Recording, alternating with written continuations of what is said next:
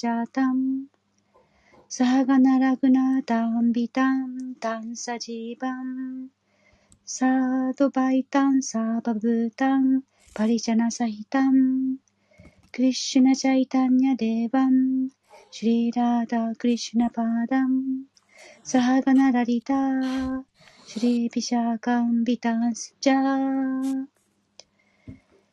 ヘイクリシュナカルナシンドディーナバンドジャガッパテコーペーシャゴピカカンタラダカンタナモストテタッタカンチャナゴランギラデブリンダバネシュワリプリシュナマヌステデビプラナマミハリプレワンチャカルパタルパスチャカルパシンルピャエバチャパリタナンパバネッピョバイシュナベッピョナモナマシュリクリシュナチャイタンニャプラブニティアナンダシュリアドバイタガダダラシュリバサディゴラバクタブリンダ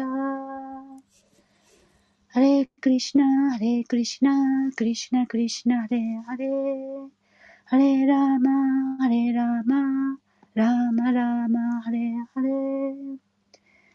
集まった皆様と皆様の心の中に宿っておられるシュリークリシュナにも尊敬の礼を捧げます。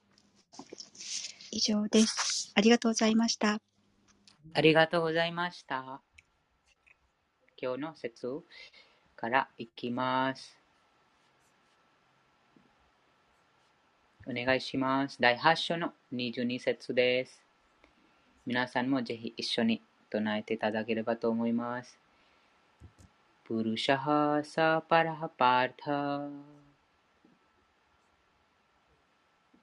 プルシャハサパラハパータバクティアラブヒャストアナニャヤバクティアラブヤストワアナンヤヤヤシャンタスタニブータニヤシャンタヒスタニブータニイェナサルバムイダムタタムイェナサルバムイダムタタム。ありがとうございます。翻訳と解説をお願いします。はい、第8章第22節翻訳です。すべてに勝るバガバーンのもとに行けるのはそれることなく使い続けるものだけである。主はご自身の住まいにいながらにしてどこにでも存在し万有万物は主のうちに存在する。解説です。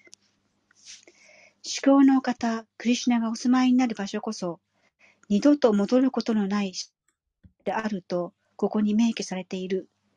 ブラフマサンヒターはこの至高の場所をアーナンダ・チンマヤ・ダサ、すなわちすべてが精神的な修復で満ちている場所と形容している。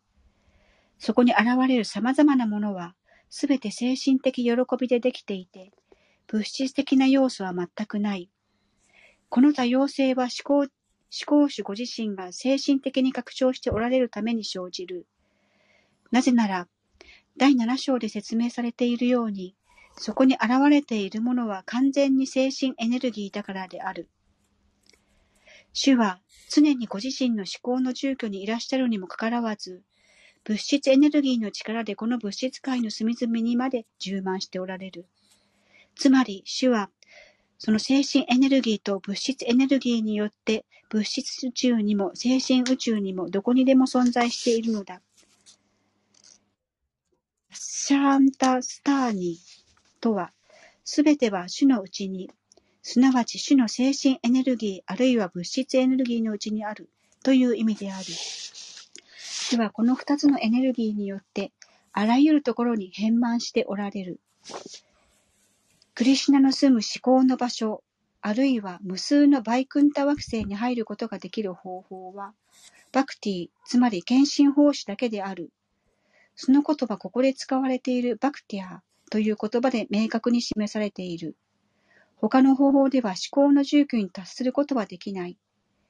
ベーダーゴーパーラターパニーウパニシャット 1-21 閉じるも思考の住居と思考人格心について述べている。エコーバーニサルバガハクリシュナハ、その場所にはただ一人唯一無二の思考人格心だけがおられる。そのお名前をクリシュナという。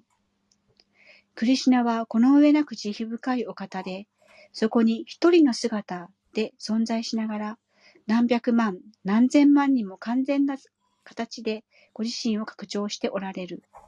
ベーダは主のことを木に例えている。一箇所に立ち続けながら、様々な実を結び、花を咲かせ、次々と新しい葉を茂らせる木に。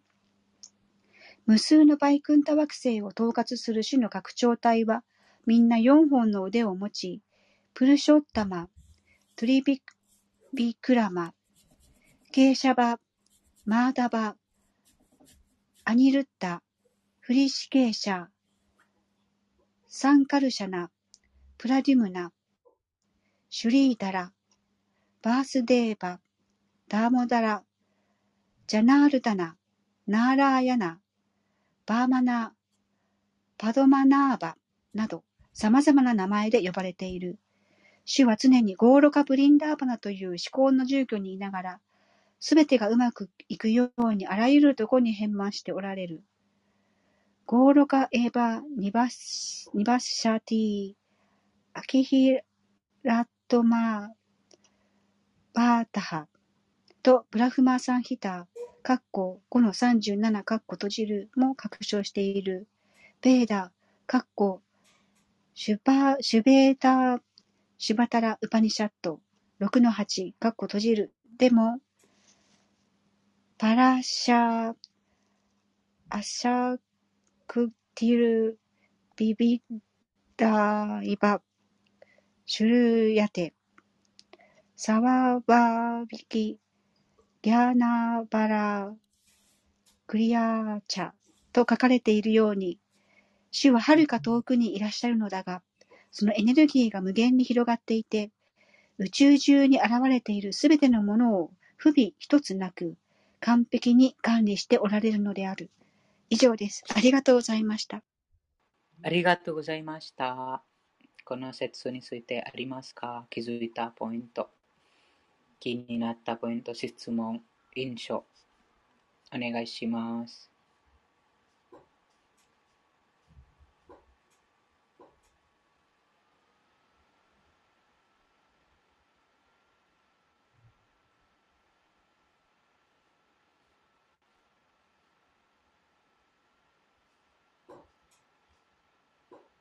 なければ一個一個理解していきます。この8章の22節に一番最初にクリシュナがおっしゃっているのはプルシャハサパラハパータ。パータはそのクンティの子、プリタの子よ。プルシャハサパラハ、誰をもしのぐ最高人格出身。この方が最も偉大なる方、その最高人格心、クリシュナに同等する者も、そしてクリシュナをしのぐ者もいません。というその一人でいらっしゃるその方、このプルシャハサパラハ。他にしのぐ者はいない最高者の言葉が、クリシュナがこちらこの説で指しています。すなわち、クリシュナご自身、その最高人格出身のことを指しています。そして次は、その方へ純粋無垢な敬愛欲しによって到達できる。今日のテーマにもなってますが、神のもと、最高の目的地へ到達するという、その方法がこの説でクリシュナご自身がとても明確にそのおっしゃってます。バクティア、ラビアスとはアナニアヤ。この3つ、バクティアはこの敬愛欲しを行うことによって、アナニアヤは純粋無垢な敬愛欲しによって、クリシュナのその住居、クリシュナに到達することができます。とこちらにクリシュナご自身が話しています。クリシュナこの最高人格心である方、誰もその最高人格心、クリシュナを同等することもない、しのぐこともできない。その方に、その方へ到達するための方法が純粋無垢な気配星です。純粋無垢な気配星についてどなたか簡単な説明しますか？純粋無垢な気配星とは。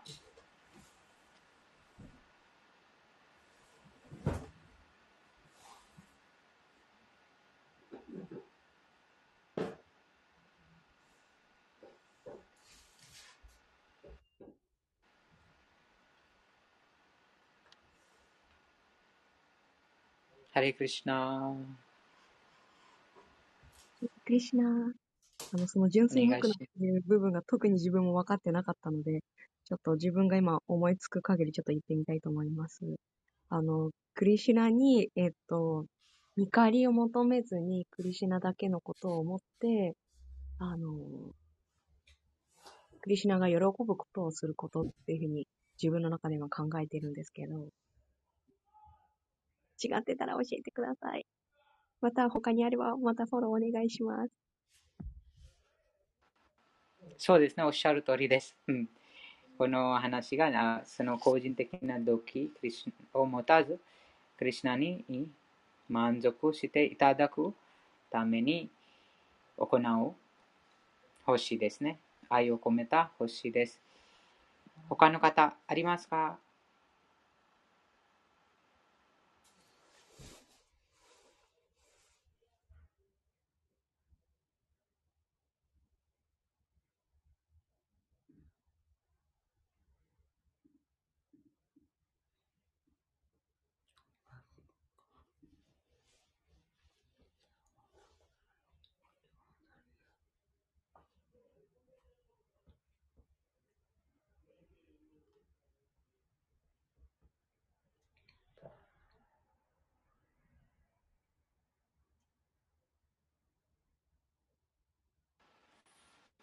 ともう一つその説があります。このバガヴァッド・ギータの中にも、バクティラ・サムラット・シンドゥから引用されている、献身星喜びの海から引用されている説が、このバガヴァッド・ギータの中にもあります。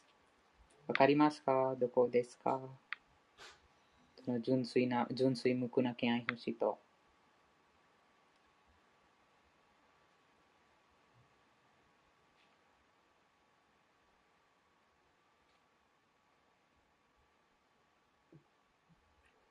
अन्याभिलाषिता शून्यम ज्ञान कर्म अनावृतम ऋषिकेन ऋषिकेश सेवनम भक्तिर उच्यते という説があります。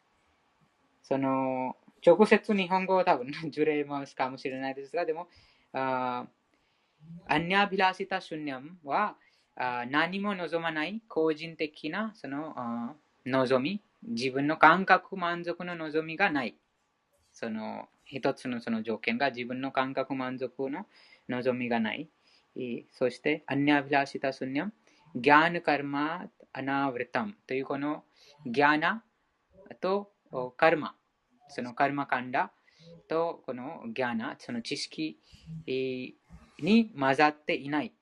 知識またカルマ、過保的な活動に混ざっていない星。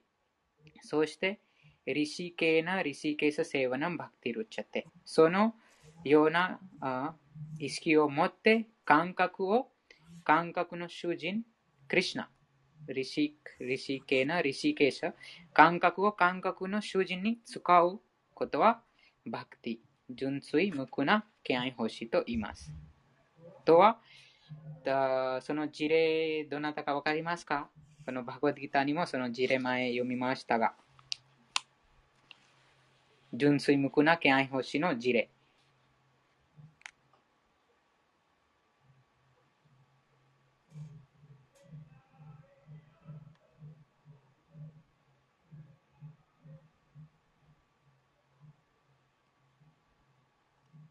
ヒントです。第2章のアムリシャ王のその事例です。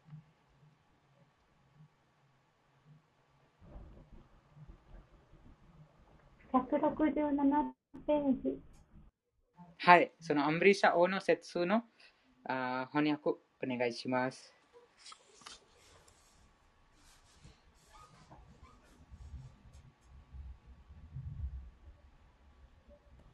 さあ、お読みの方で誰かお願いします。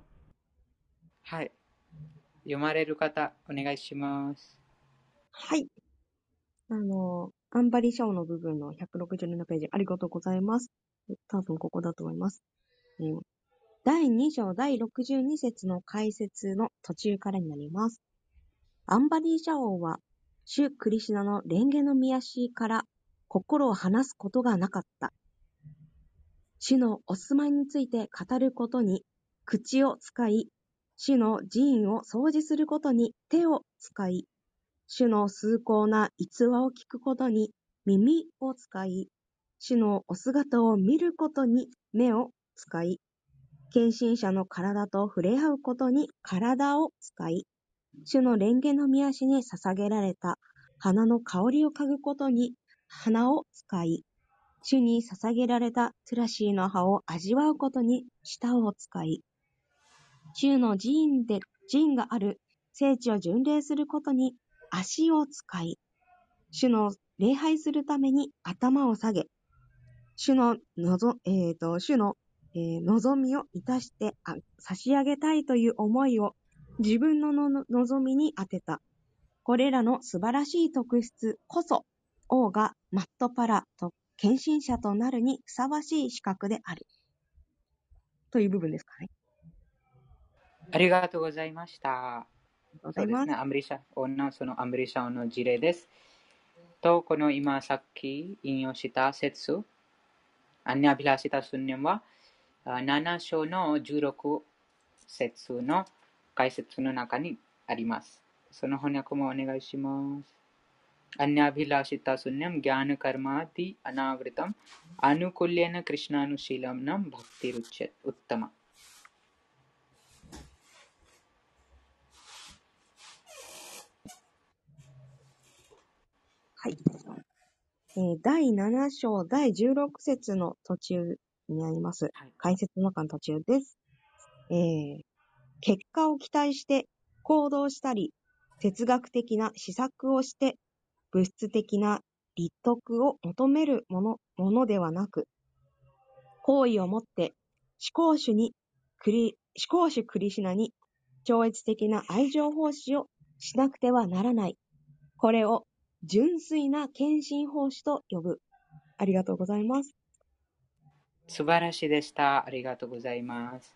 ということで、今8章の22節にクリシュナがこのバクティア・ラビアスとはアナニアヤの今事例とそのもっとその意味が明確になりました。なりましたか？アムリシャ王その事例です。そして、今さっき読んだ7章の16節のその解説の中に純粋な敬愛欲しいの定義も書かれています。という、そこに位置して、クリシュナに奉仕をする者はクリシュナに到達できると、クリシュナご自身がこの22節、8章の22節におっしゃっています。ということですね。次、主は自分の住居に住み、同時にどこにでも存在します。またすべては主のうちにある。と、この解説の中に、どうやってクリシュナが自分のその住居、ゴーロク・ブランダワンにいながら、あらゆる場所に変満しておられるかとことを分かりました。そして、クリシュナが無数の、精神界に無数のワイクンタ惑星があります。そして、その無数のワイクンタ惑星の中にクリシュナの無数のその拡張体、化身が存在しています。この話が4章にもあります。その化身が、クリシュナが降臨なさるとき、どうやってそのクリシュナがそのこのような無数のその姿を持っているのかという話が4の4節かな。4の5。4の5節のその解説の中に、アドゥエタン、アドゥエタム、アチュタム、アナーディム、アナンタルーパム。その翻訳をお願いします。はい。思考人格神ゴービンダがクリシュナに尊敬の礼を捧げますというところでいいですか？はい、お願いします。思考人格神ゴービンダがクリシュナに尊敬の礼を捧げます。主は完全無欠、絶対確実かつ始まりのない根源の方です。無数の姿に拡張なされながらも根源であり続け、最古であり、それでいて常に新鮮な若さを称えておられます。このように永遠で至福にあふれた主の全能の姿は第一級のベーダ学者にさえ理解することはできませんが、純粋な献身者には常にその姿を表してくださるのです。ブラフマサンヒター 5の39 にはこのように書かれている。ラーマディ・ムリティシュ・カラ・ニアメナ・ティスタム・ナーナ・バータラン・アカロード・バーバネーシュ・ギントゥ・クリシュナハ・スワヤン・サマ・バ・バト・パラマハ・プマンヨーゴービンダムアリプルシャンタンアハンバージャミ。思考人格神ゴービンダークリシュナに尊敬の礼を捧げます。主はいつもラーマ、リシンハなどのような様々な化身、また数多くの準化身に姿を変えておられますが、クリシュナとして知られる思考人格神そのお方であり、そのままの姿でも降臨なさいます。主は唯一無二のお方であるが、無限のお姿に化身されるとベーダにも書かれている。主はバイドゥリヤ石のように様々な色を変えても本質は一つのままである。純粋な献身者にはこの多数の姿が理解できるが、ただベーダを理解しただけではわからない。ベーデシュダルラバームアドゥラハンアットマバクタウアルジュナのような献身者は主の忠実な交際者であり、主は化身される際には必ず一緒に化身し、様々な立場で主に仕える。アルジュナもそういう献身者の一人であり、何百年か前、主クリシュナが太陽神ビバスバーンにバカバットギータを語られた時にも別の立場でアルジュナがやはり存在していたということがこの説から理解できる。はい、以上です。はい、はい。ありがとうございます。そうですね、このこちらにブラマサンヒタから引用されているこの2つの説で、理解できます。クリシュナがその根源のある方は一人です。そしてその方、根源のある方は最高人格神クリシュナが無限の姿に化身をなさいますというその話もこの解説に8章にも8章の22節にもありました。他のありますか？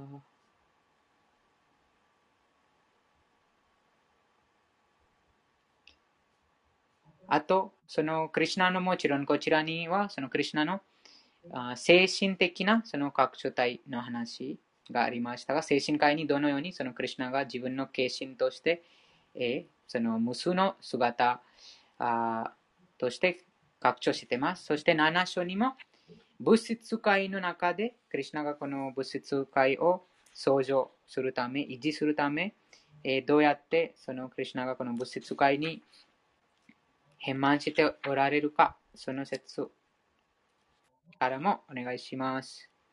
7の4か3のブーミラポアネロワユカマノブッディレヴチャ、その説の解説の中にもヴィシュヌのその3つの3人のヴィシュヌの話がありますね。拡張して4節ですね。4節、はい、お願いします。第7章第4節、このヴィシュヌのそのヴィシュヌトリニルーパに翻訳、はい、お願いします、はい。物質界を創造するためにシュークリシュナの完全拡張体は3人のヴィシュヌの姿をとる。1番目はマハワヴィシュヌで、マハットタットバとして知られる総合的な物質エネルギーを創造する。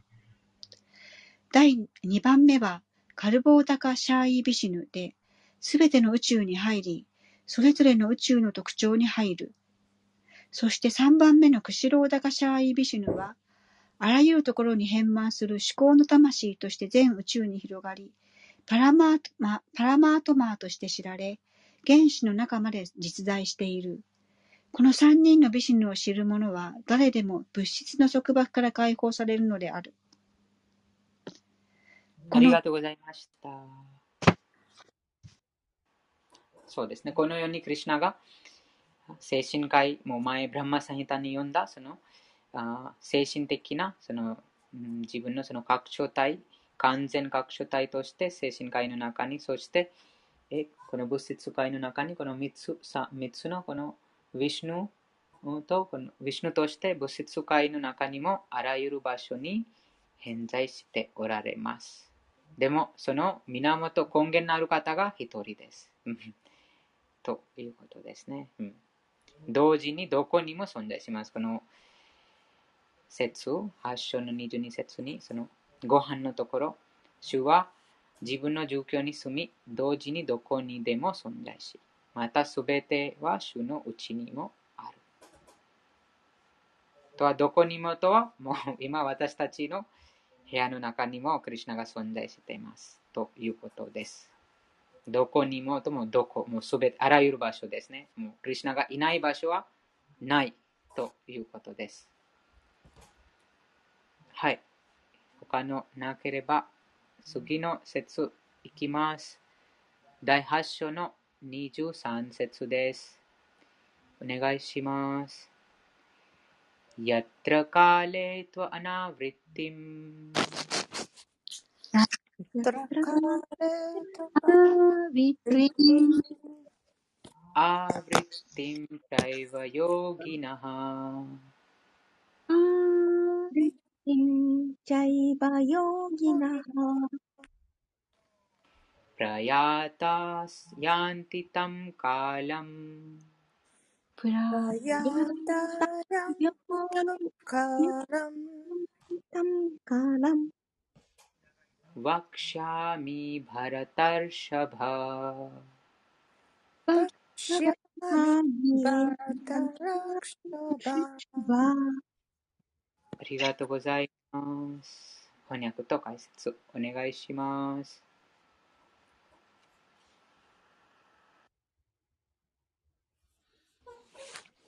ハレイクリシナ、よろしくお願いします。ハレイクリシナ、お願いします。8章第23節、翻訳です。バーラタ族で最も優れたものよ。ヨーギはいつこの世を去るかによって、再びこの世界に戻るか、戻らないかが決まる。そのさまざまな時について説明しよう。第8章第24節、解説です。思考主の純粋な献身者は完全に身を委ねた魂である。23節ですか？あ、はい。23節。解説は？解説8章。23？ うん。はい、お願いします。はい。24聞こえたかなと。あ、ごめんなさい。はい。あ、ごめんなさい。はい。8章23節、解説です。思考主の純粋な献身者は完全に身を委ねた魂であり、いつ体を離れるか、どうやって離れるかなどを気にもかけない。すべてをクリシュナの手に委ね、いとも簡単に、そして幸せな気持ちで神のもとへ帰ってゆく。しかし、カルマヨーガ、ジュニアーナヨーガ、ハタヨーガのような方法に依存する不純な献身者は、適切なタイミングに体を離れられるかどうかで、生死の世界に戻ってくるか来ないかが決まる。完全なヨーギーは、この物質界を離れる時と状況を選ぶことができるが、まだ未熟なヨーギーの場合、成功するかどうかは、望ましいタイミングにたまたま離れられるかどうかという偶然にかかっているのだ。いつ体を離れれば、この世界に戻ってこなくて済むかについては、次の節で主が説明してくださる。アーチャーリア・バラデーバ・ビディアブーシャナによれば、ここで用いられているサンスクリットのカーラということは、時の思考心を示している。以上です。ありがとうございます。ありがとうございました。この説についてあったらお願いします。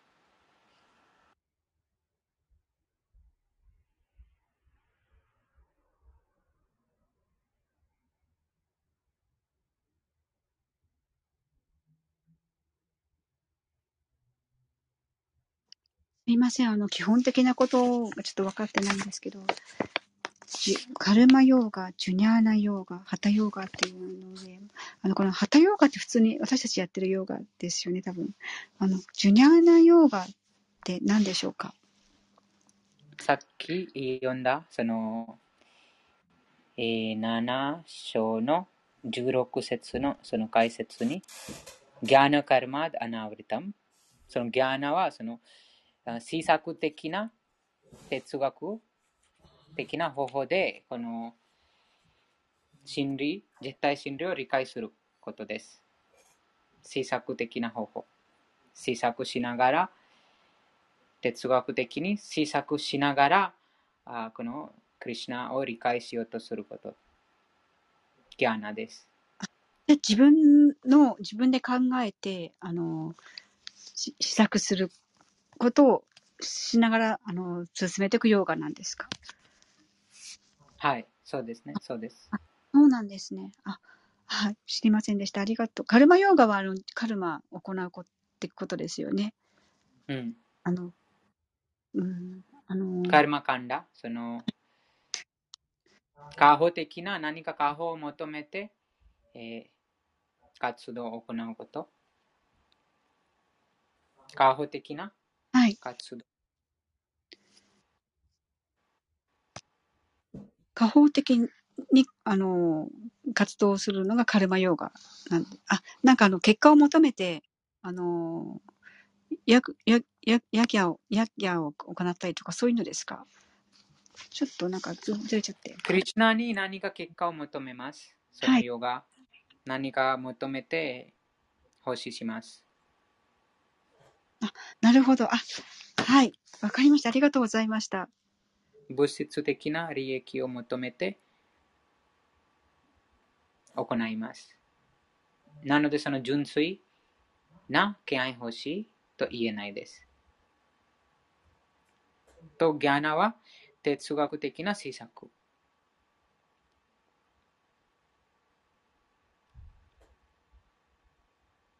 というは、そうです。ハタヨガもハタヨガを、体を動かして、さまざまなポーズをして、ハタヨガを行います。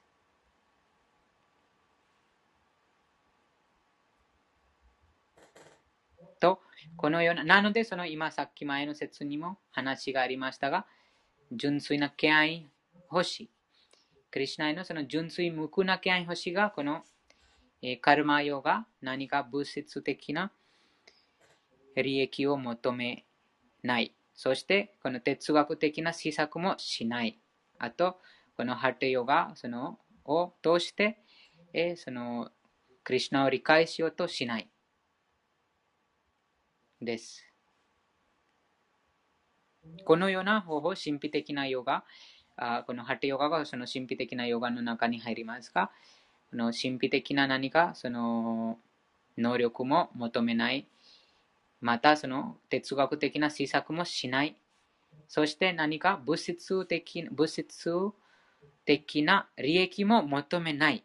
このような条件があったら、その条件がこの純粋な気配欲しいと言います。でもこのまだまだそのカルマ何か欲しい、神から何か欲しい、何か、物質的な利益が欲しい、またまだまだその思索する、その哲学的な思索します。あとこの神秘的なこのヨガ方法を行うとはまだまだその純粋な、気配欲しいと言えないです。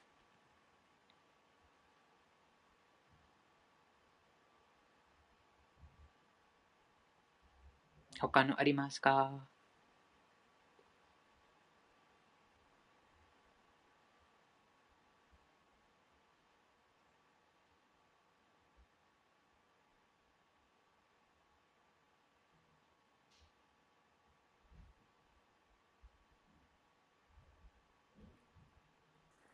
ハレクリシュナ。ハレクリシュナ。なので、その純粋な献身者は完全に身を委ねた魂だから、ね、いつ体を離れるか、どうやって離れるかなども気にかけないってことですね。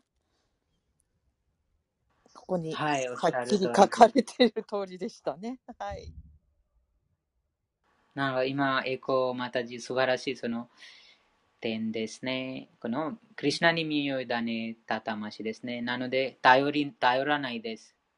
クリシュナにその完全にクリシュナに完全に身を委ねてます。完全に身を委ねてますから、この思索的な方法、この哲学的なその思索する方法とか、何かこの神秘的なヨガ、このハタヨガとか、このヨガを行うこととか、とこの何か利益を求めることはしないです。もう完全にクリシュナに、もう全てをクリシュナにその身を委ねてますから。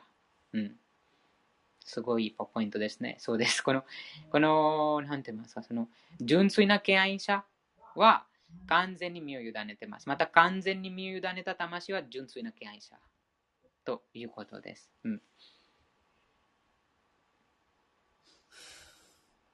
それも委ねてます。でも、おっしゃった通り、もう高いの期間も気にしないです。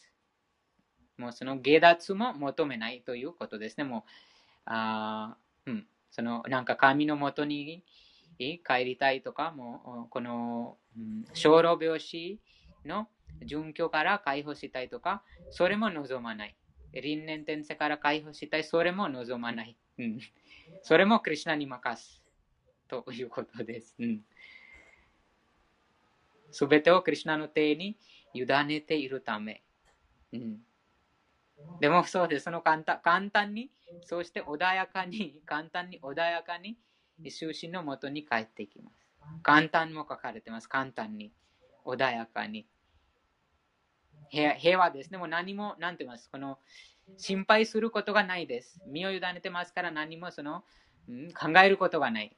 もうね、でもこのギャニとかヨギ、この前の後の節にその話を聞きますが、このヨギたち、また、このようなまだまだ純粋な敬愛欲しいしていないものが何か自分の動力、また自分の知性、自分の体に頼ろうとします。もともとはこのようなものに頼って、その心配します。もうその時間が間に合わなかったらどうなるかとか、そういうふうにすごくその心配します。いつもその平安がないです。もう求めてますから。でもそうです。その穏やかにいる状況は、すべてをクリシュナに身を委ねている純粋無垢な敬愛者です。素晴らしいポイントでした。他のありますか？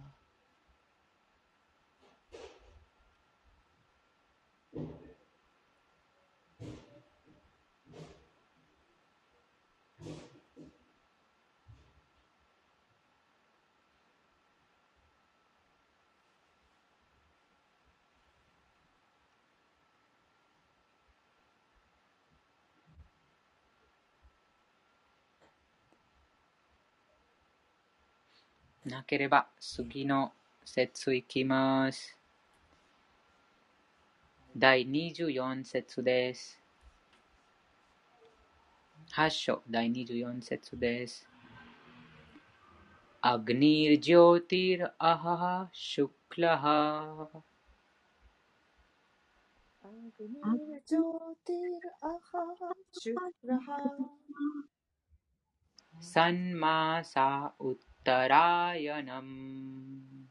サンマサ・ウッタラヤナム。タトラ・プラヤタ・ガッチャンティ。タトラ・プラヤタ・ガッチャンティ。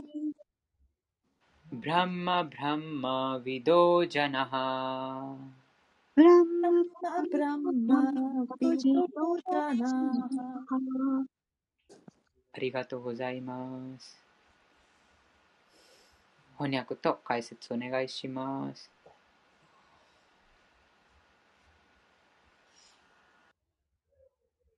はい。メイドさん、メイドちゃんどうぞ。大丈夫ですか？すみません。もしかしたらちょっと、いっぱい読書が下手かもしれないですけど、ちょっと頑張っています。すみません。第8章、第24節、本の翻訳です。月が満ちていく2週間、太陽が北を行く6ヶ月の間で、火の神の支配下にあり、光が差す、1日のうちの吉常な時間帯。地上ブラフマンを知る者が、もしこの時にこの世を去れたなら、思考主のもとに到達できるのだ。第8章第24節の本の解説です。光、日中、月の出ている2週間と書かれているが、そのすべてにそれぞれの主宰神がいて、魂が他界していくための便宜を図っていることを理解しておかなければならない。死が訪れたとき、魂を新しい生活に連れて行くのは心である。偶然であれ、準備を整えたからであれ、先に述べられている時間帯に体を離れることができたなら、人は非人格のブラフマジョーティルに達することができるのだ。ヨーガ実践者で高められた神秘家は、体を離れる時と場所を自分で選ぶことができる。一般の人にはそのような力がないが、もし偶然にも貴重な瞬間に体を離れたなら、その人はもう生と死の繰り返しに戻らなくていいのだ。そうならなければ戻ってくるしか仕方がない。しかし、クリシュナ意識の純粋な献身者は恐れない。偶然であれ、計画通りであれ、貴重な時間に体を離れようと、不吉な時間に離れようと、彼らはこの世界に戻ってくる心配がないのである。ありがとうございます。ありがとうございました。この説についてあったらお願いします。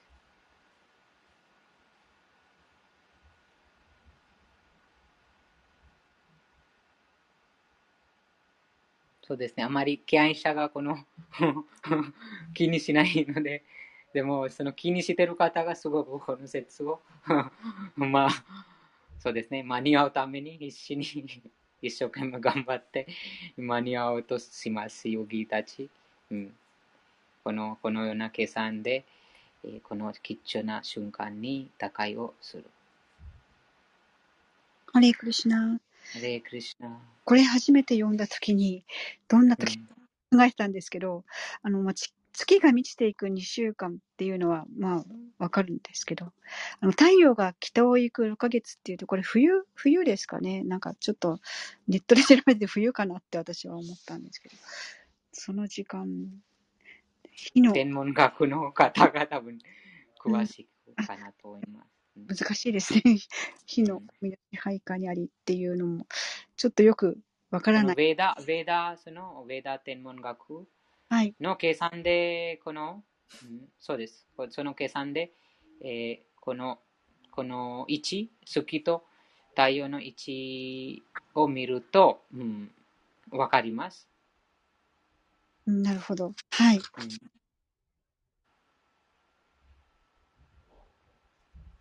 で、魂が高いしくための、それぞれ日や光や日中、月の出ている、それぞれに、主宰神がいて、魂が高いしくための便宜を図っている主宰神がいらっしゃるってことなんですね。はい、そうですね。それぞれの日とか光、朝もこのような、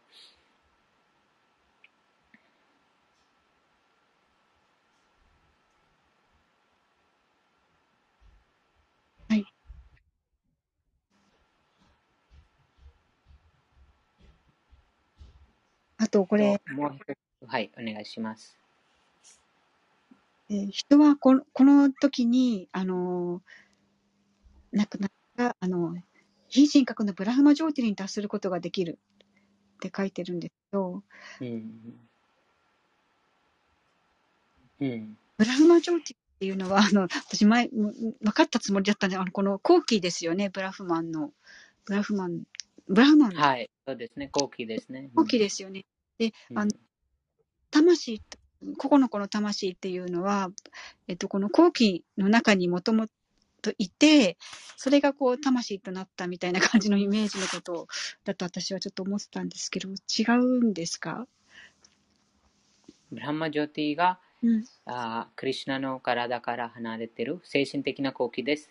はい。と、そこにも、その後期の中にも、個々の魂、蛍みたいなもの、も、その微細なその魂も、クリシュナに敬愛奉仕をしたくない、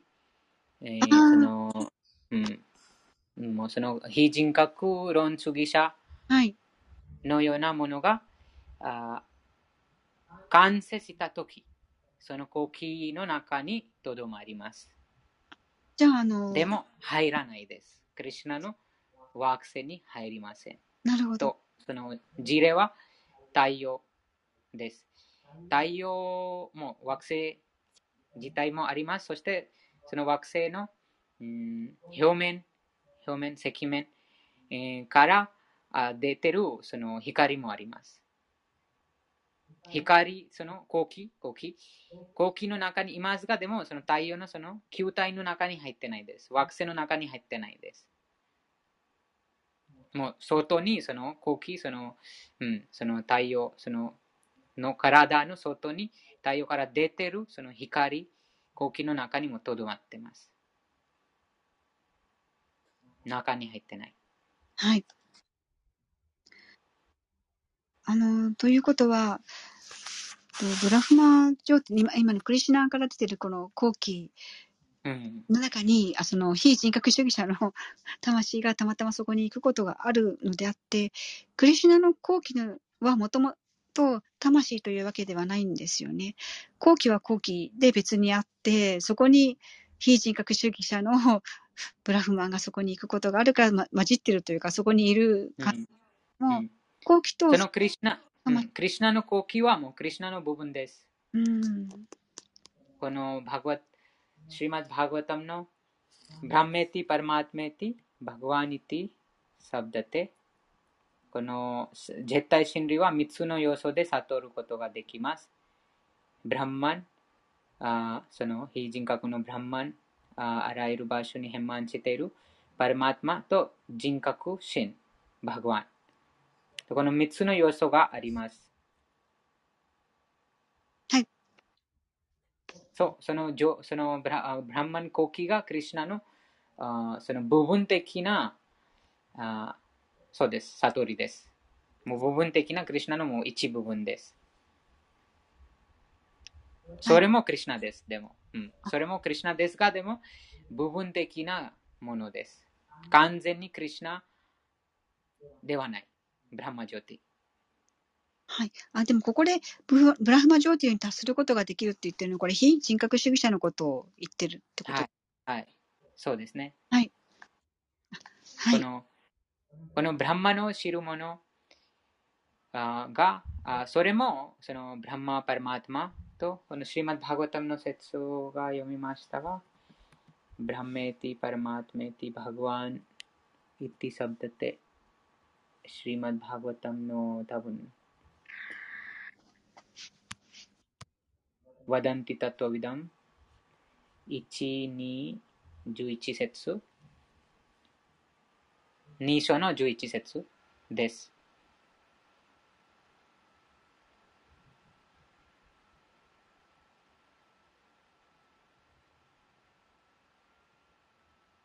と、その光輝が太陽のそのから外にあるものと例えられます。と、クリシュナのその人格なその、存在から出ているそのもう外のものです。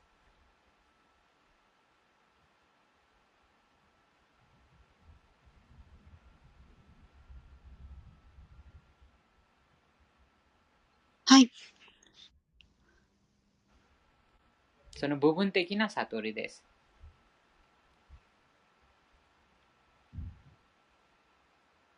今ブラフマジョーティーのことですよね。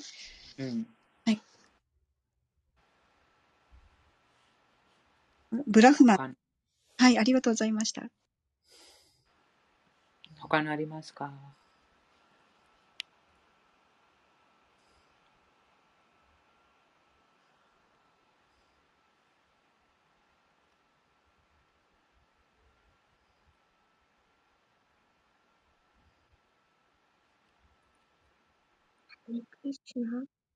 ハレイクリシュナ。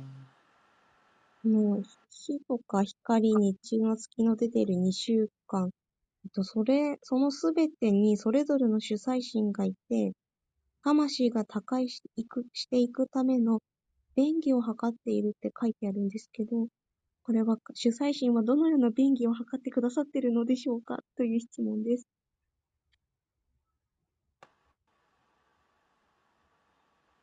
わかりません。わかりました。ありがとうございます。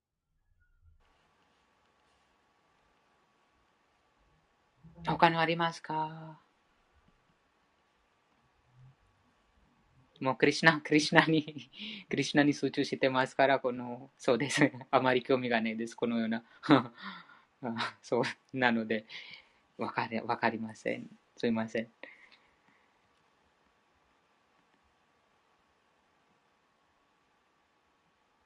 他のポイントがありましたが、死ぬとき心は魂を新しい障害に連れていきます。心は魂を新しい障害に連れていきます。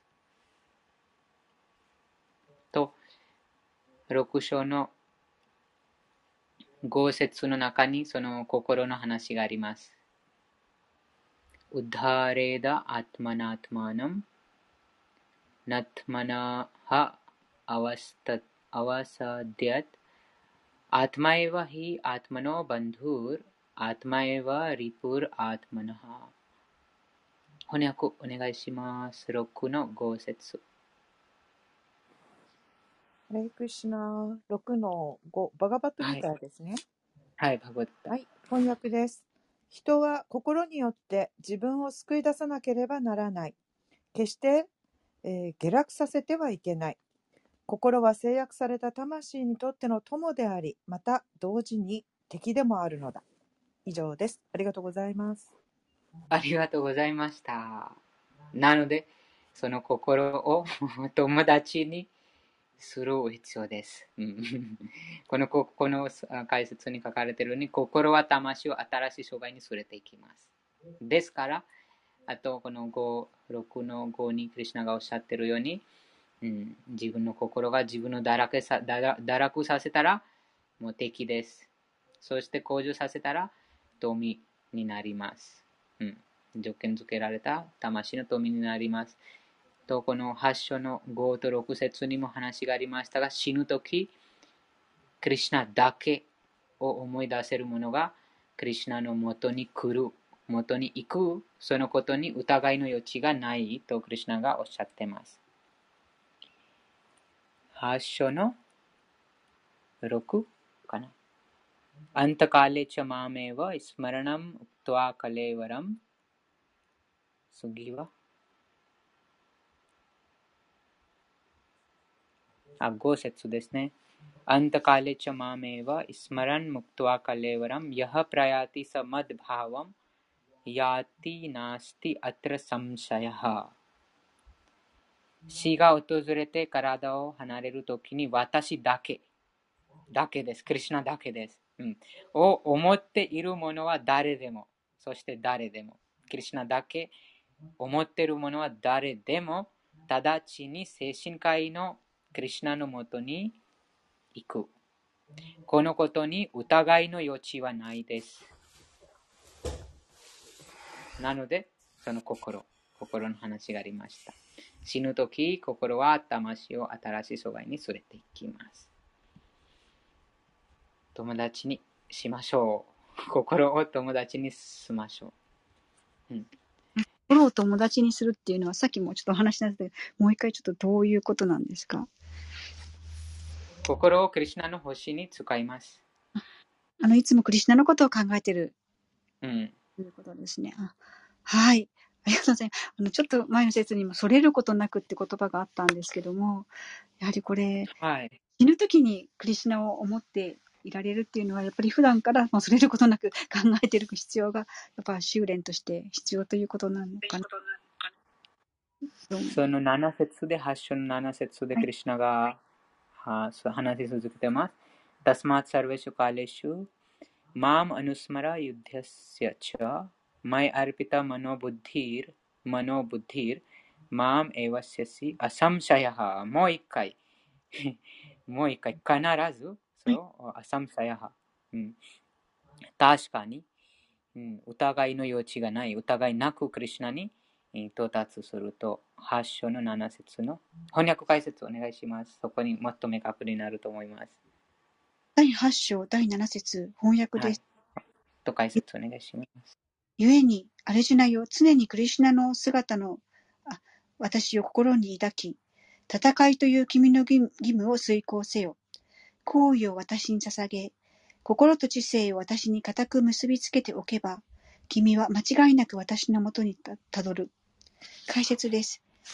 アルジュナに授けられたこの教えは、物質活動に携わるすべての人間にとってとても重要である。定められた義務や仕事を辞めてしまえとは主はおっしゃっていない。そうした活動を続けながら同時にハレイクリシュナを唱えて、クリシュナのことを思っていればよいのだ。そうすれば物質の汚れから解放され、心と知性をクリシュナに結びつけておける。クリシュナの名を唱えることで、クリシュナ老化という思考の惑星に移されることは疑いの余地もないのだ。以上です。ありがとうございました。ありがとうございました。明確になりましたが、その解説で。はい、あれですね、常にクリシュナのことを胸に抱き、クリシュナのことをよく考えているんですけども、やはり私のクリシュナ意識もたまにそれるというか、いろいろ変化してしまうので、これはできてないのかなとかよく思うんですけれども、それもクリシュナに任せたりとか、いろんな気持ちになったりとか、いろいろもして、クリシュナにお任せということで。そうですね、それもクリシュナに任せてもうまくできてるかどうか、それもクリシュナに任すということですね。もう結果期待しない2の47。はい。2の47の翻訳を読まれますか？2の47、すいません、ちょっと。2の47、はい。第2章第47節翻訳です。君に定められた義務を行う権利はあるが、行為の結果についてはどうする資格もない。行為の起因が自分であると考えるな。しかし、怠惰に陥ってもならない。以上です。ありがとうございました。ありがとうございました。以上ですね。はい。そうですね。あ、なんかそうです。怠惰にならないように、ちょっと、はい、わかりました。ありがとうございました。うん、もう、あと、その結果の原因も自分ではないから、もう、その結果になるかどうか、それも、もう自分が、もう、なんて言います、支配できないので、あまり、それもクリシュナに任せますね。もう、クリシュナご自身がおっしゃってますので。あ、じゃあ、いつも、はいで、クリシュナを思ってる、られなくても、はいな気持ちじゃなくても、もうそれもう本当に結果、自分の行為の起因は自分であるわけではないという感じで、よろしいんですね。はい、そうですね。とても軽くなりました。ああ、なるほど。はい、じゃあ、またお願いします。あったら。私、あと、2章の48節も続いて好きですよ。アルジュナよ、義務を忠実に行え、そして成功と失敗に関するあらゆる執着を捨てよ。このような心の平静をヨーガというのだ。解説の中で、ヨーガで行動せよ。クリシュナはアルジュナにそうおっしゃる。では、ヨーガとは何なのか。それは乱れてやまない感覚を制御して、思考なるお方に心を集中させることである。で、ね、また続きますけどね、その勉強として思考なるお方とは誰なのかって続きますけど、この状態かな。ね、ハレークリシュナ、ありがとうございます。ありがとうございました。素晴らしいでした。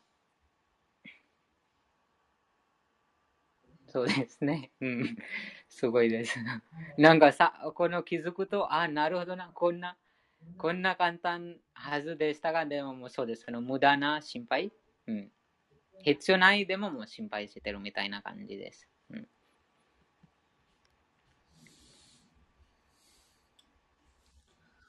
クリシュナ、なんか死ぬことに関しても、なんかある時プラブパードもそういうことを言いました。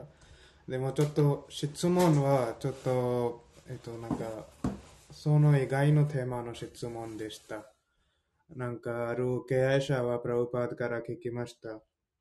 じゃあ私はなんかちょっとなんかアクシデントとかあそこに死んでしまうとなんかクリシュナのことを考えなくてとかその時死んでしまうとどうしますか。でもシラ・プラブパードは言いました。なんかやっぱりこの物質世界にそういう可能性いますけどなんか死ぬ時にクリシュナを考えられない可能性ありますけど、でも敬愛者たちのことはクリシュナ考えてます。死ぬ時になんか敬愛者たちのことはクリシュナ考えてますので、クリシュナはその時に自分のことを考えられるように助かってくれます。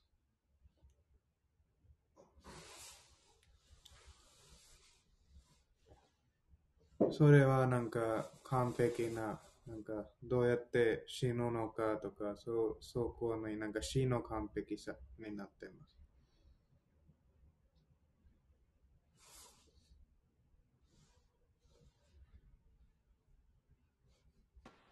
そうですね。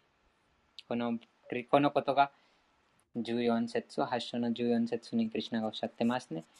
もう死ぬ時にクリシュナ考えてない。でもクリシュナが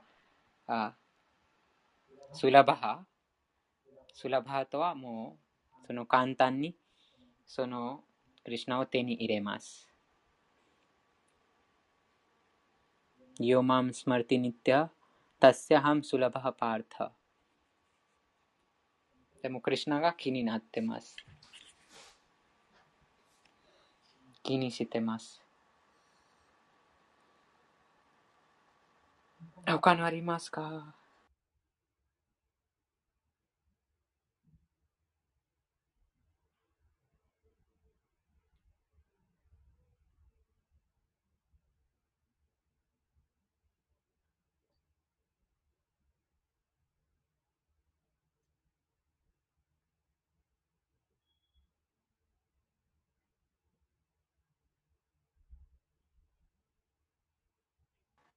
なければ次の節いきます。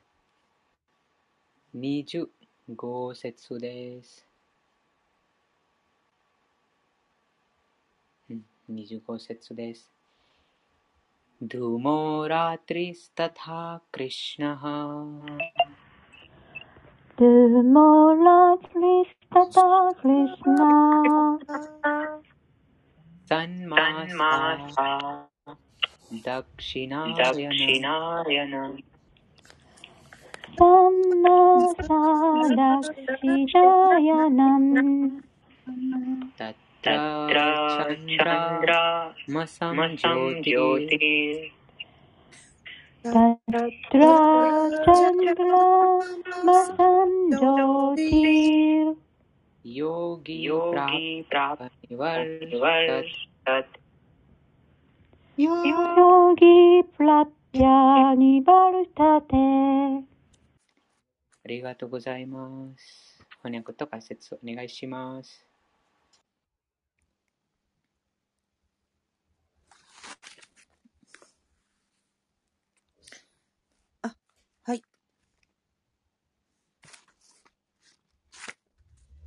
私、いいんですか？8章25節翻訳です。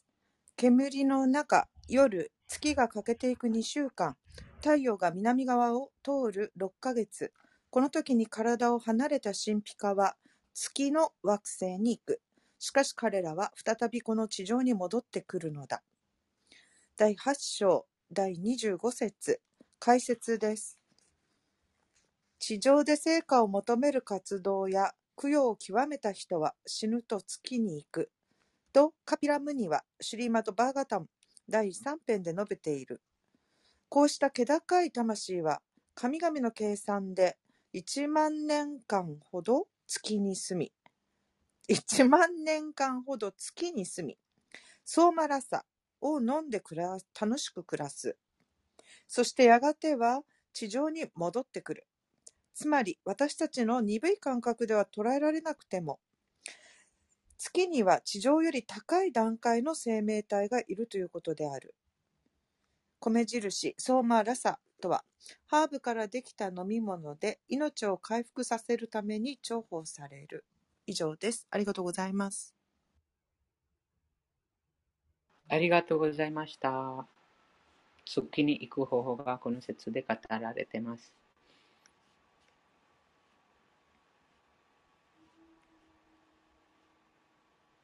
過保的な活動ですね。カルマカンダ、釘、死んだ後、月に到達する。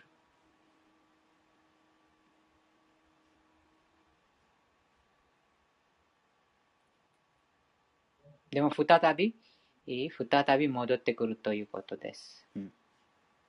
どうやってその戻ってくるかはもう後でその話がきます。前もありましたが、でもその戻ってきます。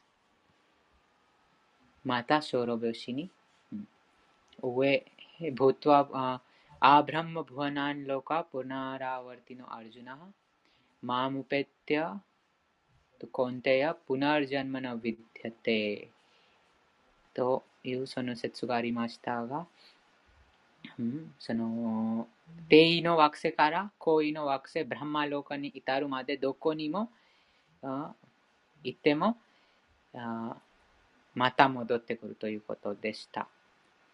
そうですね、ブラマ、8章の16節にもすでにこの話がありましたが、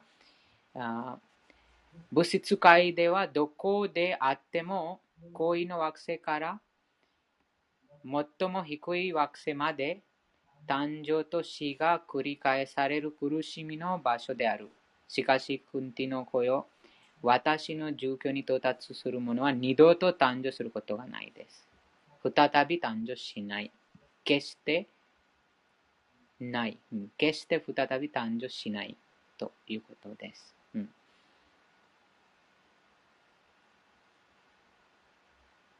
アワーティナハ。再び戻ってきますが、このブランマロカ惑星に至るまで、天体系のブランマ惑星に至るまで、行っても再び戻ってくる。と、その話、その一つはこの月でした。他のなければありますか？すいません。ちっちゃいね。神々の計算で1万年というと、私たちの感覚よりも長いんでしょうか、短いんでしょうか。神々による計算で1万年と、そうですね、私たちの計算でとももっと長くなります。その話が、ブラッマの計算が前の説にありましたが、そのアハル・ブラマのラトリ、そのブラマの1日とこの人間の計算と比較すると、その1日がとっても長い。その恋の惑星の時間が地球上で計算するともっと長いです。ということです。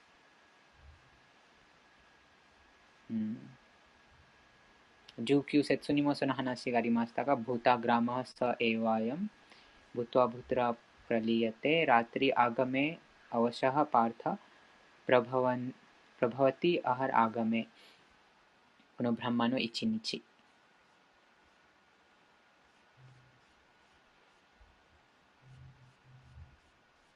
長いです。もっと長いです。人間の計算、地球上の計算ではもっと長い。ブラフマの1年とか、ブラフマの計算で1万年ぐらいなんですかね、1年が。この説にあるのは、そのこの神々の計算です。そのこの月、このソーマラサというその月の計算です。その月に到達するその月の計算で1万年間住みます。月でですね、月で約。はい。はい、ちょっと月の計算は分かんないんですけど、はい、ありがとうございました。ソーマラサっていうのは、あれ前、ソーマ州ってなんか恋の惑星に行ってソーマ酒を飲むっていうのがどっかの、それとも、はいはいはい、はい、そうです。ソーマ酒とはまた別のものなのかしら。同じです、このソーマラサ、ソーマ酒を、はい、どうもありがとうございました。ありがとうございました。でも、この敬愛者がこのようなものに魅惑されないです。でも、魅惑されてるとまだまだですね、そのクリシュナに。惹かれてないです。次いきます。第26節です。シュクラクリシュネガティヒエテ。シュクラクリシュネガティヒエテ。ジャガタエマテ。シャワタシャスワテ、あれ？エカヤヤティアナヴィティン。エカヤヤティアナヴィティン。アンニャヤワルタテプナハ。アンニャヤワルタテプナハ。ありがとうございます。翻訳と解説お願いします。はい。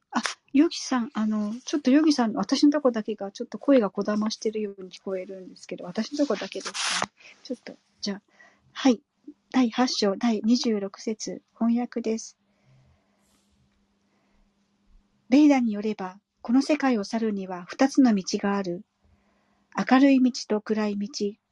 明るい道を行く人は二度と戻らず、暗い道を行く人はまた戻ってくる。解説です。この地上を離れること、戻ってくることに関して、アーチャーラー、バラデーバ、ビデアブシャナは、チャンドーギャ・ウパニシャット、カッコ 5-10-3 から5、カッコ閉じるから、同様の記述を引用している。太古の昔から結果にこだわって働く人や、哲学的な施策にふける人は、この往来を繰り返している。実際、彼らはクリシュナに自分を明け渡さないので、究極の救いを得ることができないのである。以上です。ありがとうございました。ありがとうございました。この説についてありますか？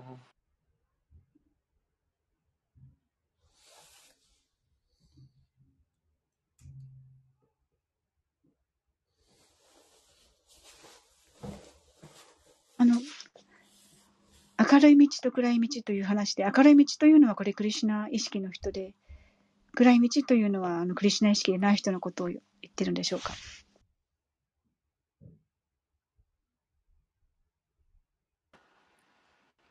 この翻訳によると、光、その光の中で他界するもの。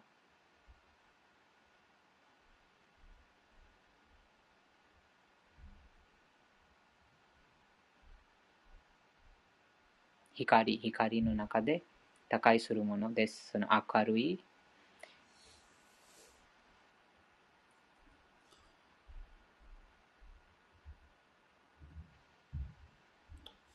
それはなんかなんか太陽を出るときとなんか黒いとき。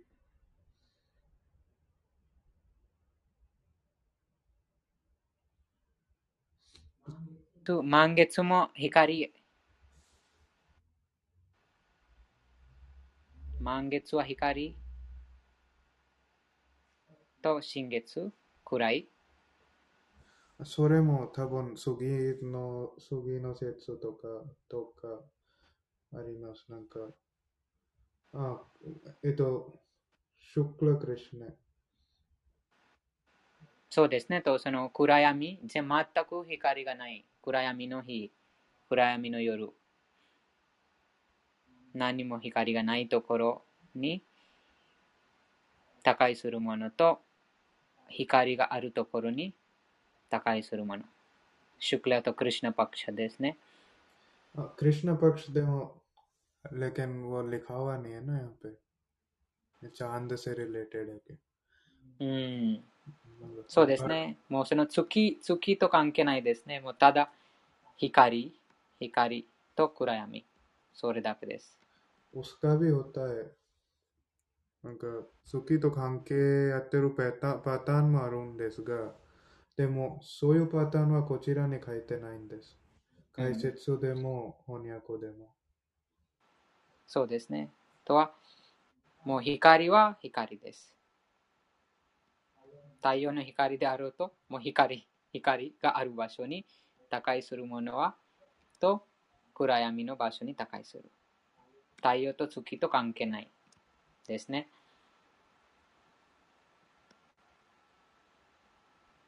明確じゃないですか。光と暗闇。明るいと暗闇ですね。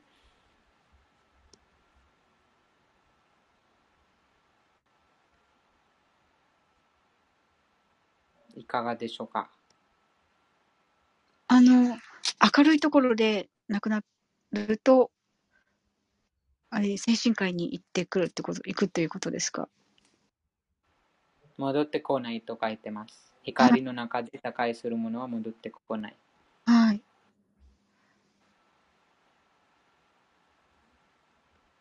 暗闇の中で他界するものは戻ってくる。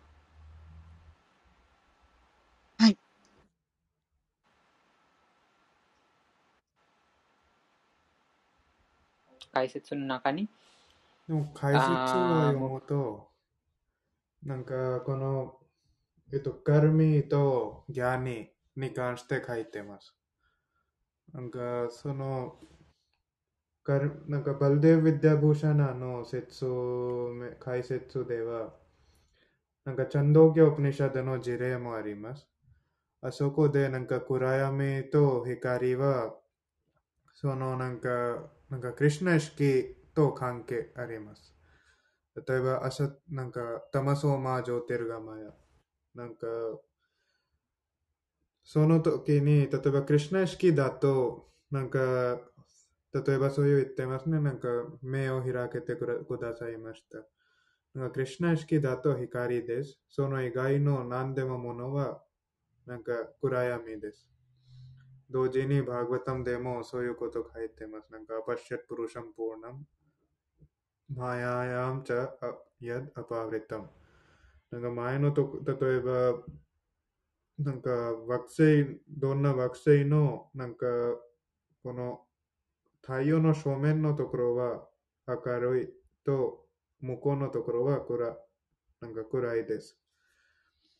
同時になんかクリシュナ意識を分かっている方たちは明るいとか光にいます。分かってない人たちは暗闇にあります。でもこの解説ではやっぱりそういう人たちなんかなんとなくカルミとかギャニに関しても書いてますので、そちらの説明もあります。そうですね。こちら解説に書かれてますね。過去、結果にこだわって行動する人々や、哲学的推論に依存しむ人々。哲学的推論、このギャニと過去にこだわって行動する人々。カルミ。が将来を繰り返しています。戻ってきます。とは、このような活動する人は、この暗闇の中に高いをしています。しかし、それで究極の解放を達成するわけではありません。クリシュナに身を委ねていないからです。そうですね。クリシュナに身を委ねているのはなんか大切なものですね。クリシュナに身を委ねている人たちは光にいます。身を委ねてない方たちは暗闇にいる。そうですね。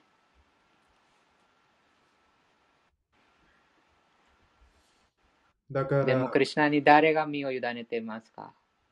出会い者たちだけですね。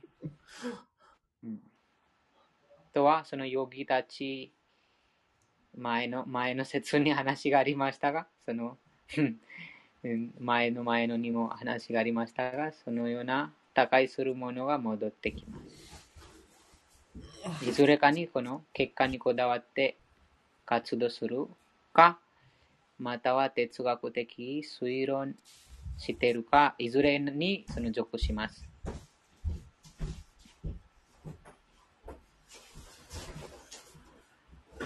他のありますか？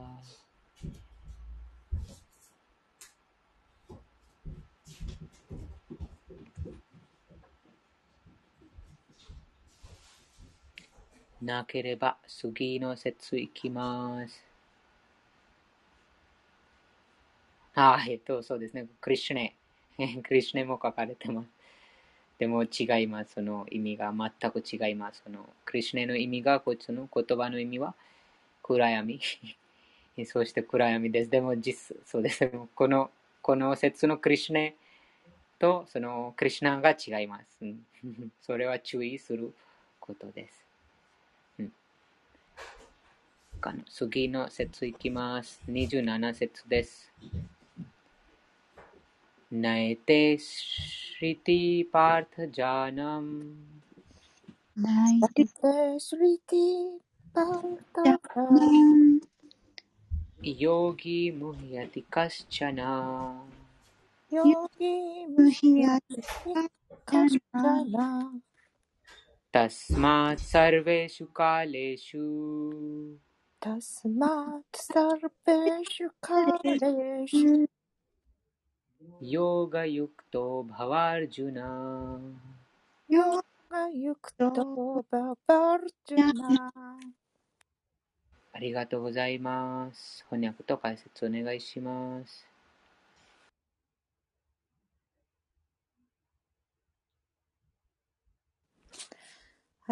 第8章第27節かな、翻訳です。アルジュナよ、献身者はこの2つの道を知っていても決して惑わされることはない。故にたゆまず献身奉仕に励め。第8章第27節解説です。ここでクリシュナはアルジュナに、物質界を離れるときに魂の取るべき道に迷うなと忠告している。思考主の献身者は準備した通りに体を離れられるのか、偶然にそうなるのかなど心配すべきではない。しっかりとクリシュナ意識を強固なものにしてハレクリシュナを唱えていればいいのだ。どちらの道を行くのか思い悩むなど煩わしいことだと分かっていなくてはならない。クリシュナ意識に没頭する最善の方法は、常に主への奉仕についていることである。そうすれば間違いなくまっすぐに精神王国へと導かれていく。ヨーガユクタという言葉はこの説の中で特に重要である。確実にヨガの道を行く人はいかなる活動においても常にクリシュナ意識でいる。シュリーラ・ルーパ・ゴースバーミーはこのように助言している。アナサクタシャ・ビシュヤン・ヤタルハン・ウッパユン・ギャタハ。世俗的なことに執着を持たず、何をなすにもクリシュナ意識でなくてはならない。ユクタ・バイラギャと呼ばれるこの方法によって人は完成する。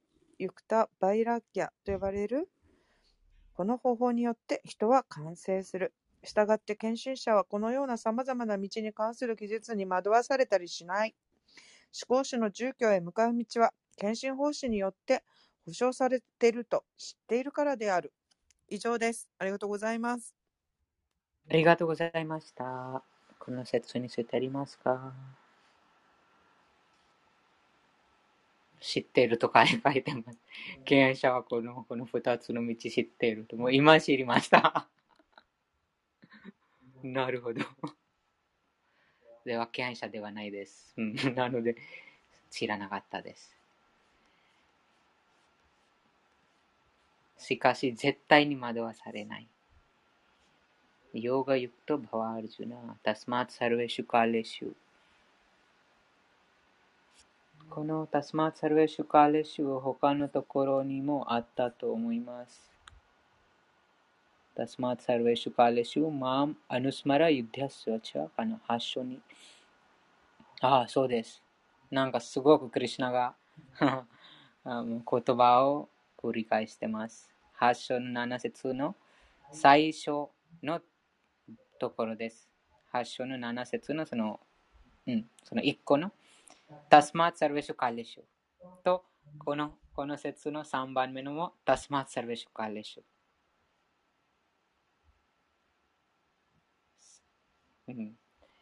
いつも常にですね、常にサルベシュ、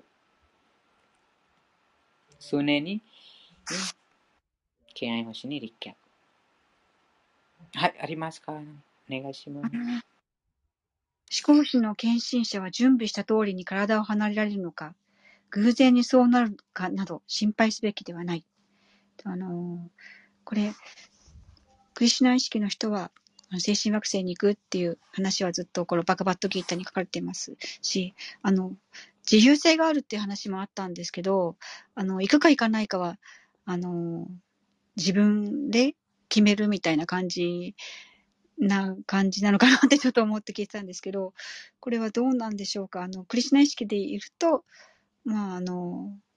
自由性はどうなるんでしょうか。保証。クリシュナ意識でその自由をクリシュナに与えますね。その自分。もうクリシュナにも見委ねていて、もうすべてクリシュナに決めてもらうという感じなんでしょうか。そうですね。もう自分が行くか行かない、それもまだその自分のそのなんて言います、一心になりますね。はい、そうですよね。もう自分が行きたくないとか。でもクリシュナ意識じゃないから。そうですね。なるほど。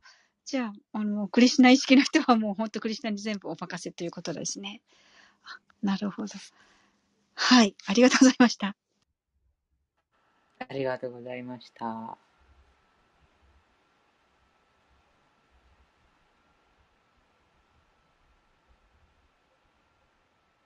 他のありますか？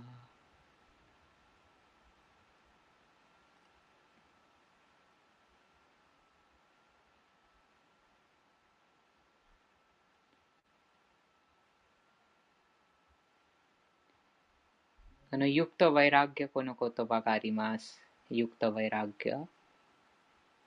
この重要です。この言葉。物質的な物事に執着せず、すべてクリシュナ意識を通して実行する。このことです。とは、何と言いますか、なんかすべてを捨てることではなく、そのすべてのものを、そのクリシュナの星につなげて、またクリシュナ、そうですね、そのクリシュナの星につなげます。それが物質的なものごとに無執着するようになります。そのことで。もうちょうど今、携帯電話とかパソコンの事例、とても簡単だと思います。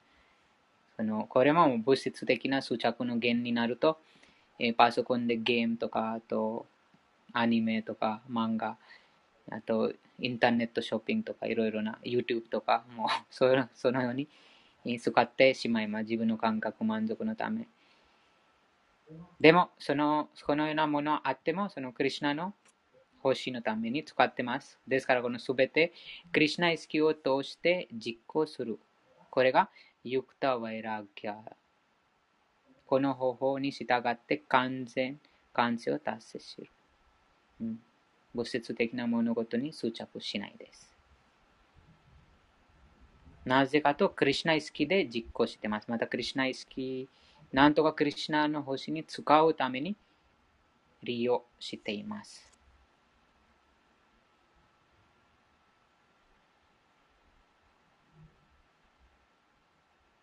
いろいろなあります。プラブパダが部屋、アパートの話もその事例であげましたが、その同じアパート部屋をダンサバーを作るために使えば物質的なものになります。でもその同じ部屋、アパートをもう踊るために使ってます。でもその踊り、もう一つの踊りはクリシュナの前に踊る。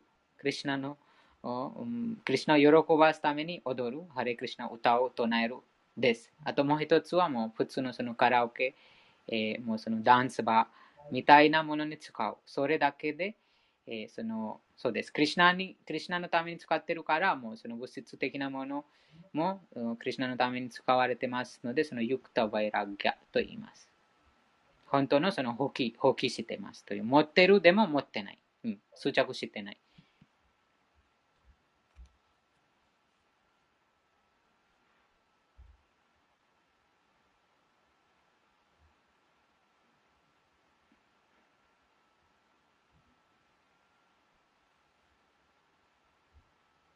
物質界を離れる方法に惑わされてはいけないと上限しています。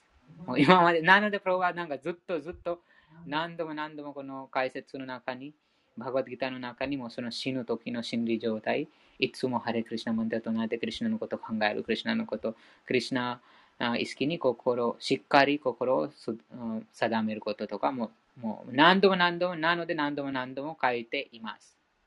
なぜかというと、この方法、他のもいろんな方法、いろんな道があります。でも、そこに惑わされないため、そうです。その心にもすごくも固く、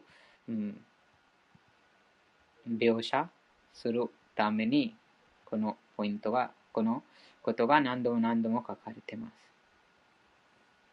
クリシュナ意識にしっかり心を定め、ハレークリシュナを唱えるだけでいいのです。とてもシンプルです。どちらの方法で死ぬかなど、思い悩むのは愚かなことです。クリシュナ意識に没頭する一番の方法は、周への星と自分を調和させることにあり、それができれば安全に、確かに、そして直接精神科医に帰っていくことができます。素晴らしいです。この解説の中の悩む必要がありませんですね。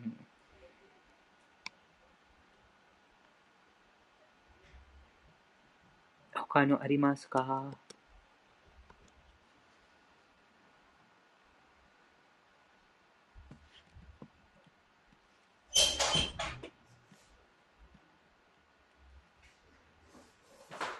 なければ次の節いきます。28節です。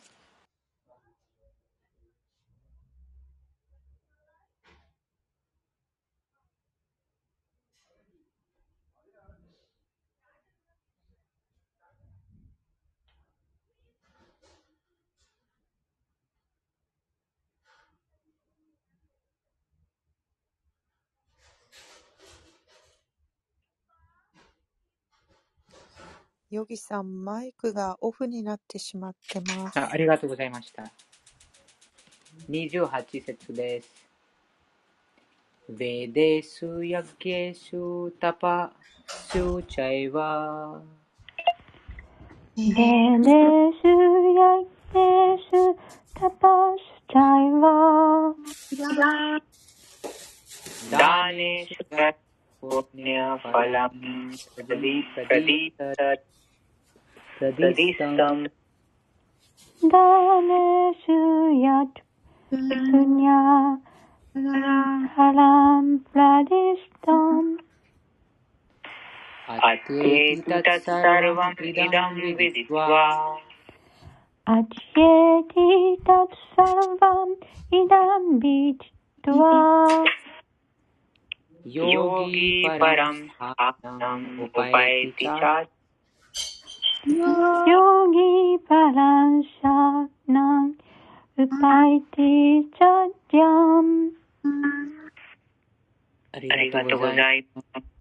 翻訳と解説お願いします。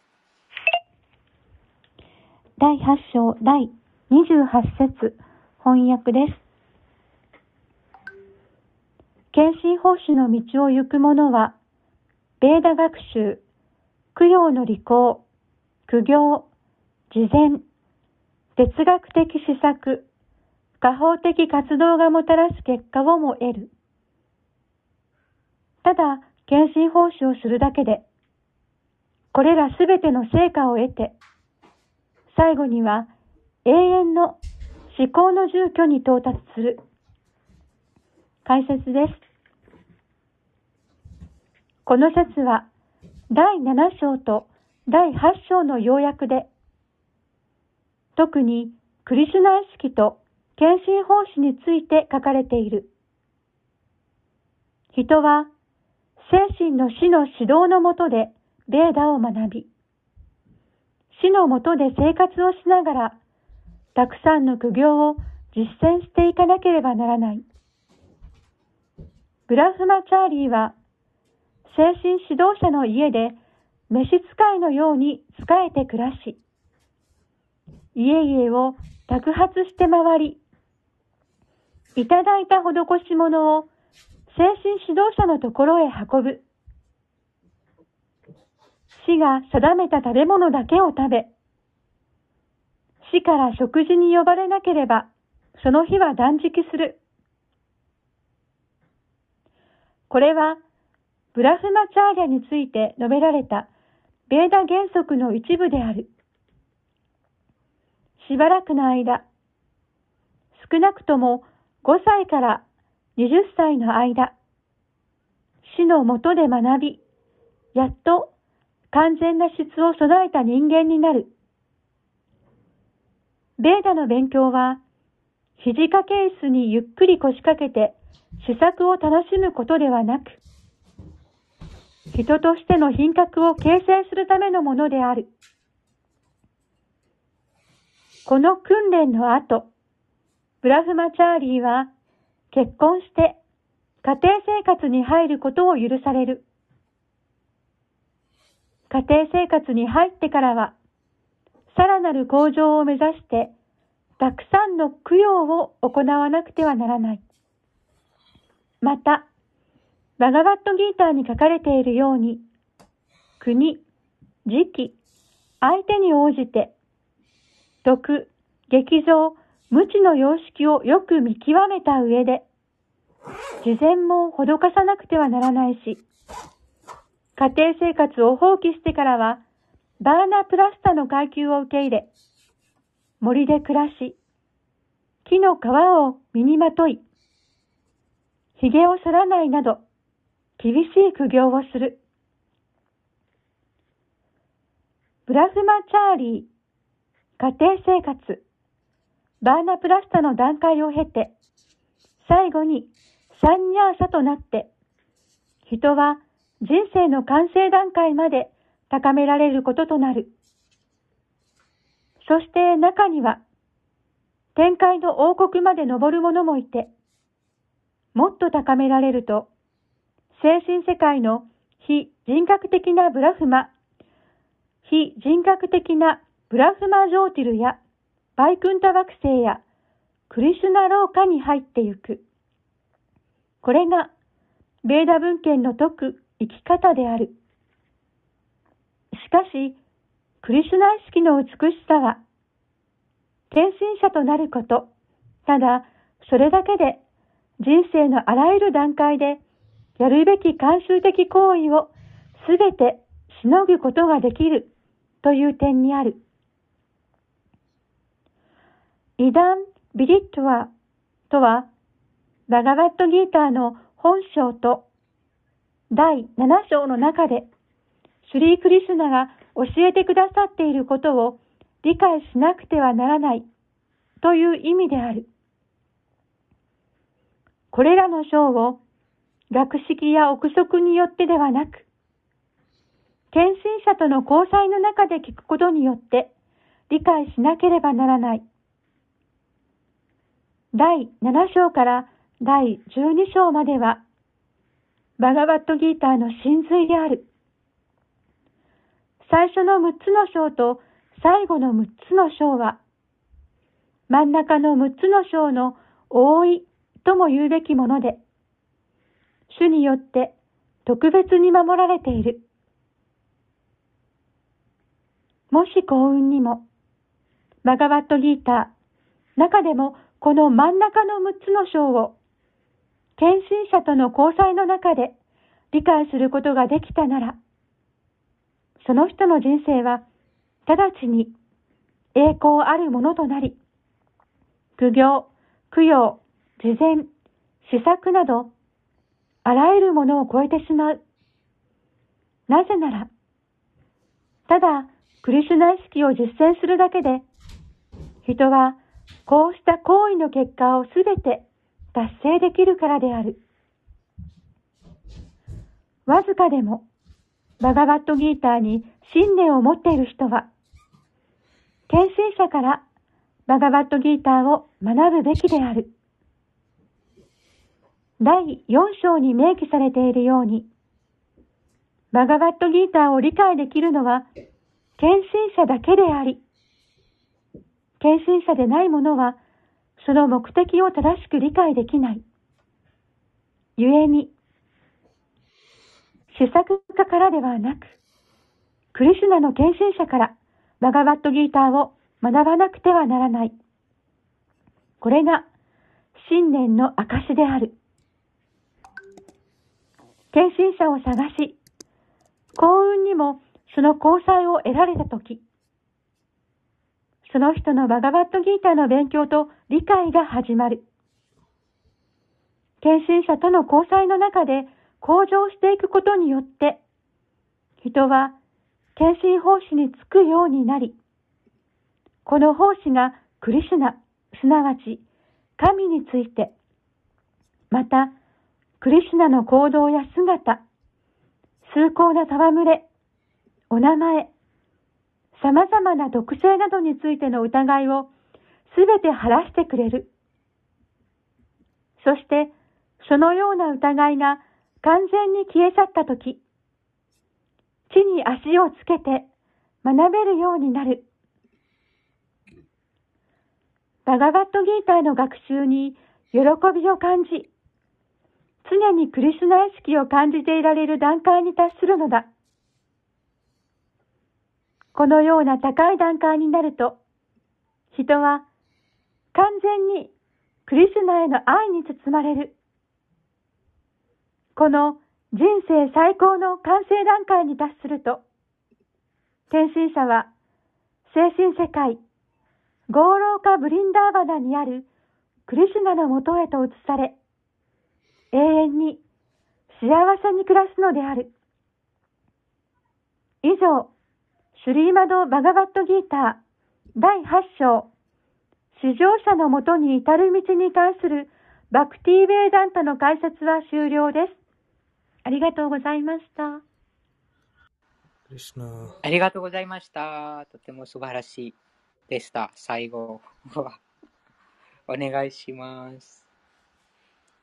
なんかこの最後の文は、なんかシーラ・プラブパードはこのバグワッドギーターのなんか真ん中のところ、なんか12章までこの真ん中のところを大事にしています。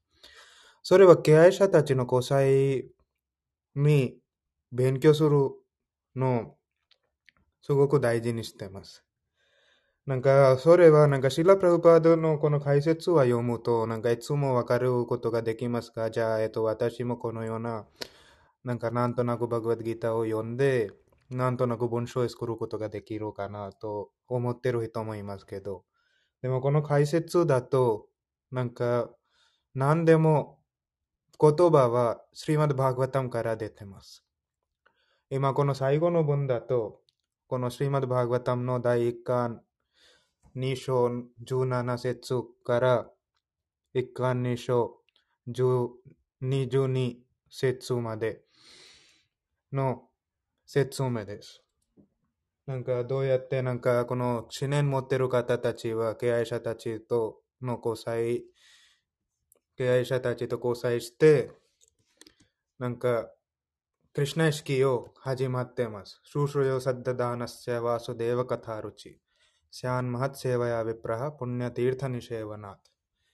そういう人たちは後でなんかこのようななんか知念固い信念持ってる、なんかシャッダとか持ってる方たちだけ、なんかヴィプラとか、この本物の精神指導者から、シリマッド・バーガヴァタムを聞いてます。同時に、シリマッド・バーガヴァタムとか、このバグワッド・ギーターは、クリシュナの絶対真理者のものは、クリシュナから学んでます。クリシュナとかクリシュナの敬愛者たちと一緒に学んでます。そうしたら、なんか、いつもなんかこの議論とか質問とかわからないことは自動になくなってしまいます。シリンワタンサカタクリシュナ、プニャシャワナキータナ、リディアンタスタバドラニ、ヴィドゥノティスリッサタン、がサタンソナワチ、クリシュナの純粋な敬愛者たち。そうすると、なんか過去のカルマとか、なんかこの人生の中にある悪いヘビットとか悪い質とか、そこからも守ることができます。ナシタプラヤシュアバドレシュニッティムバーガヴァタセワヤバグワティウッタマシロケルバクティルバワティネシティキ。そうするとクリシュナ意識、本当のクリシュナ意識始まってます。クリシュナと関係を始まってます。そう始まったらすぐになんか悪い意識を下がってます。タダラジャスタモバーバーカムロバーダヤスチェゲなんか本当のなんか遠くの様式まで上がっている知性はよくクリシュナ意識を分かることができます。なぜならそういう人たちはいつもなんか、グリードとパッションなんかいつもなんか出来上の中にないのでなんか望み物質的な欲望に関して苦しんでないし、なんとなくなくなっている持ち物に関しても悲しんでないです。だからそういう人たちは完全に喜び持っている人たちになります。エヴァンプラサンナマノソ。そういうなんかいいなんかこのような喜んでいる心からクリシュナ意識を修練すると、すごくなんかこのクリシュナ意識のなんか科学的な知識を得ることができます。エヴァンプラサンナマナソ、バグワッバクティヨガタハ、バグワッタトヴィギャナム、ムクタサンガッセジャヤテ。そうすると、なんか解放されてる方法を始まってます。ビディアテレディアングランティ、シッディアンテサルヴァサンシャヤハ、クシヤンテジャーセカルマニ、ドリシテエヴァーマニーシュヴァレ。だから、このなんか最後のこの下りは全部そういう説の説明ありました。この発祥はやっぱりちょっとなんか詳しくですけど、でもすごく大事です。私はこのバグワッドギター読むときにいつもなんとなく章とかなんか文終わった場合、それはなんかそのただ翻訳だけ一回ちょっと読んで復習しました。なんかサンスクリット語の説を唱えて翻訳を読んで大事な説の解説も読んで一回復習もしました。もしやりたい方たちやってみてください。じゃあ以上です。ちょっと時間もなりましたので。なんかあったらどうぞ気がしてください。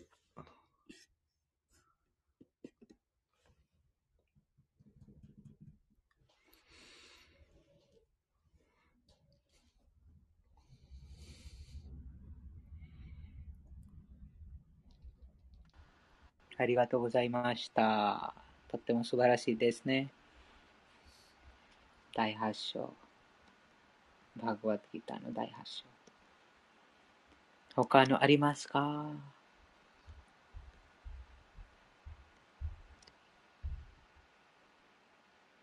なければやっと第8章終わりました。でも多分皆さんが忘れないように、それることなく、クリシュナのことを忘れることなくですね、敬愛者が、他の道選ばない、敬愛星からそれることがないです。そして最後に純粋な敬愛者から、聞くことです。はい。なければ皆さん最後まで聞いてくださってありがとうございました。